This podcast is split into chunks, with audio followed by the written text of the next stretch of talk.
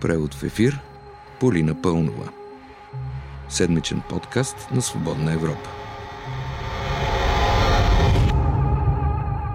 Последни метри, скъпи приятели, его къде е? Изборите ще минат и ще заминат. Че е важно да има правителство, това е безспорно. Но казвам ви, на мен лично много ще ми липсва предизборната кампания. Кога друг път човек може така откровено да се смее? Дето се казва, дори холивудските продукции не успяват да натъманят сценариите по толкова находчив начин, смешки, напрежение, обрати от всичко си имаме. Тази седмица, например, ще започнем от обратите. Нали помните, дето миналия петък си говорихме, че и ДПС и майка му се отказаха от Делян Пеевски. Е, сега от ДПС решиха да засвидетелстват приятелско чувство към него. Щото не се знае, знае ли се. Но да си припомним как миналата седмица лидерът на движението Мустафа Карадая от Хасково обясни, че Певски не е участвал в партийните решения. Господин Пеевски никога не е бил част от ДПС и никога не е участвал в взимането на политическите решения в ДПС, защото ДПС функционира съгласно решенията на своите колективни органи. Разшумя се около тая работа и как няма да се разшуми. Каквото предложеше Пеевски, Йордан Цонев му го внасяше, а ГЕРБ му го гласуваха. Ама оставете това. Та, разшумя се около опита за дистанция и господин Карадая – мигновено се поправи и реши да се опровергае. Че ДПС се е бил отказал от подкрепата си към господин Пеевски. Колеги, освен в медиите на тази организирана група, политико-медийна олигархична НПО група, някъде другаде да сте чули такова нещо.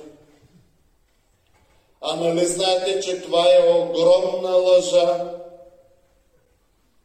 И ще ви кажа с едно изречение откъде идва лъжата.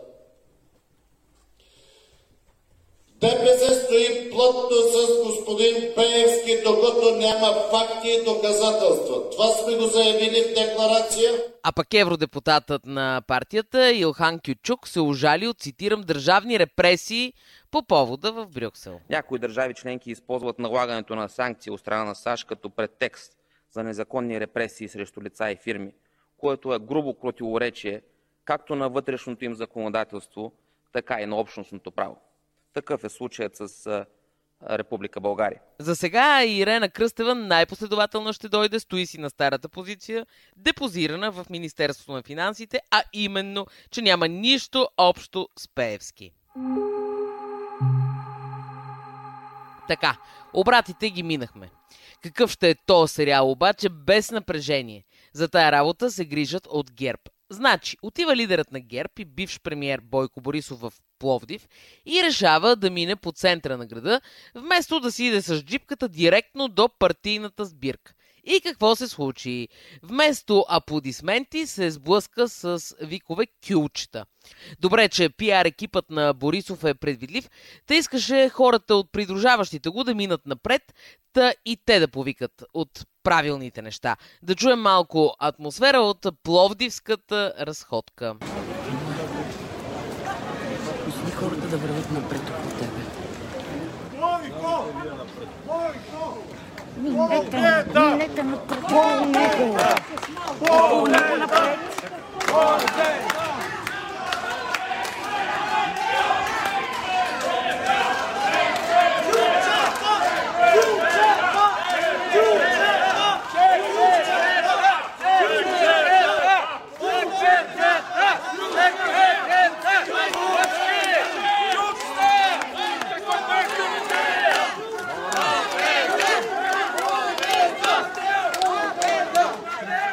След тая мила среща, Борисов написа във Фейсбук, че чувал победа само.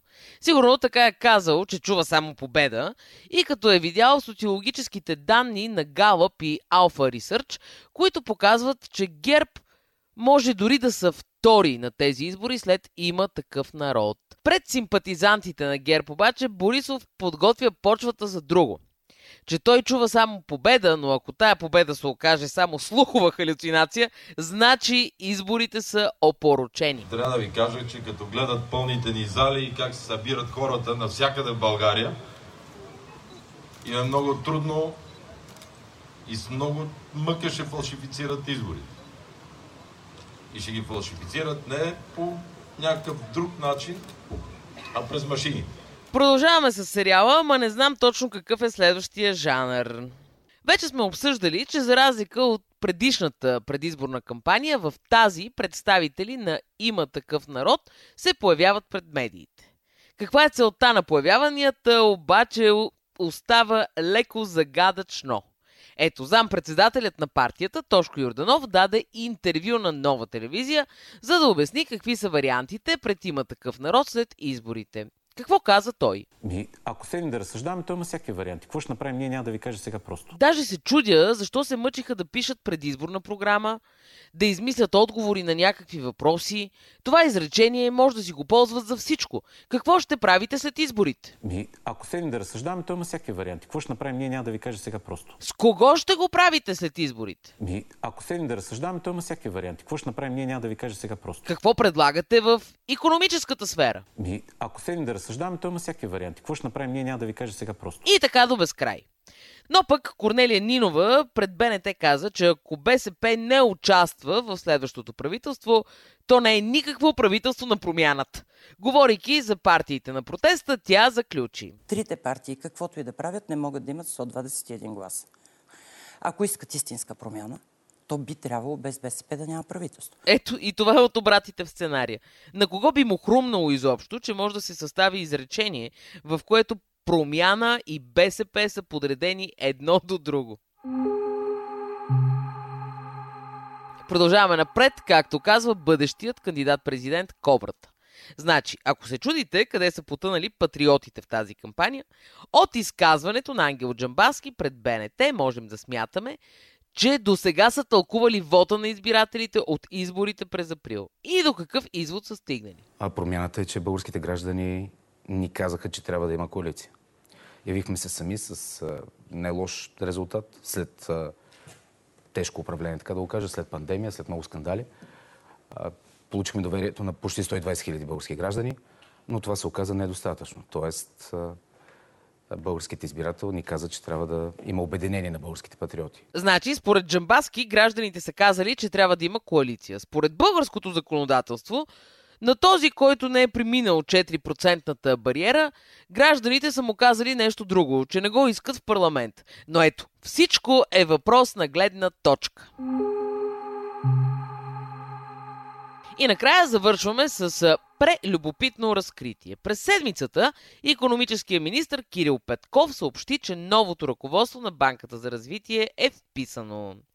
Първото разкритие е за размера на заплатите на предишните началници в тая иначе държавна банка. Подчертавам, че е държавна, защото тези заплати, които ще чуете след малко, се изплащат от нашите платени данъци. Нали разбрахте? От нашите данъци. Но да чуем Кирил Петков. Част от компенсациите и заплатите в ББР са с така размери, които дори и мене, а, ме накараха да ахна. А, реално е имало месеци, в които а, заплатите на управителите са стигали до 60 000 лева. Попитан от нова телевизия, как докато са управлявали ГЕРБ са допуснали подобно нещо, Томислав Дончев каза. Плати десетки пъти по-високи от заплата не само на министъра, на министър-председателя. Наред с това, предполагам, карате ме да гадая в ефира, не обичам заплатите в банковия сектор, обичайно са доста по-високи. Разбира се, тези му думи не отговориха на въпроса как е възможно. Обяснение как се случват тези неща даде кметът на Плевен, Георг Спартански, макар че говореше за пари, раздавани на общините. Не е сложно да си представим, че обяснението въжи и за доста сектори. Да го чуем. Тези министерски постановления са инструмент не за обслужване на публични политики, независимо кой е на власт. Всички правят едно и също. Аз съм така, преминал през доста правителства. А те са партиен лост за партийни а, политики. Слушкаш, папкаш, наш си получаваш. Всъщност това изглежда доста тъжно, но и особено вярно в краткостта си обяснение на доста проблеми в България. Слушкаш ли, папкаш. Наш ли си, получаваш. Такъв беше преводът в ефир тази седмица. Аз бях и още съм Полина Пълнова, а с вас ще се чуем едния петък.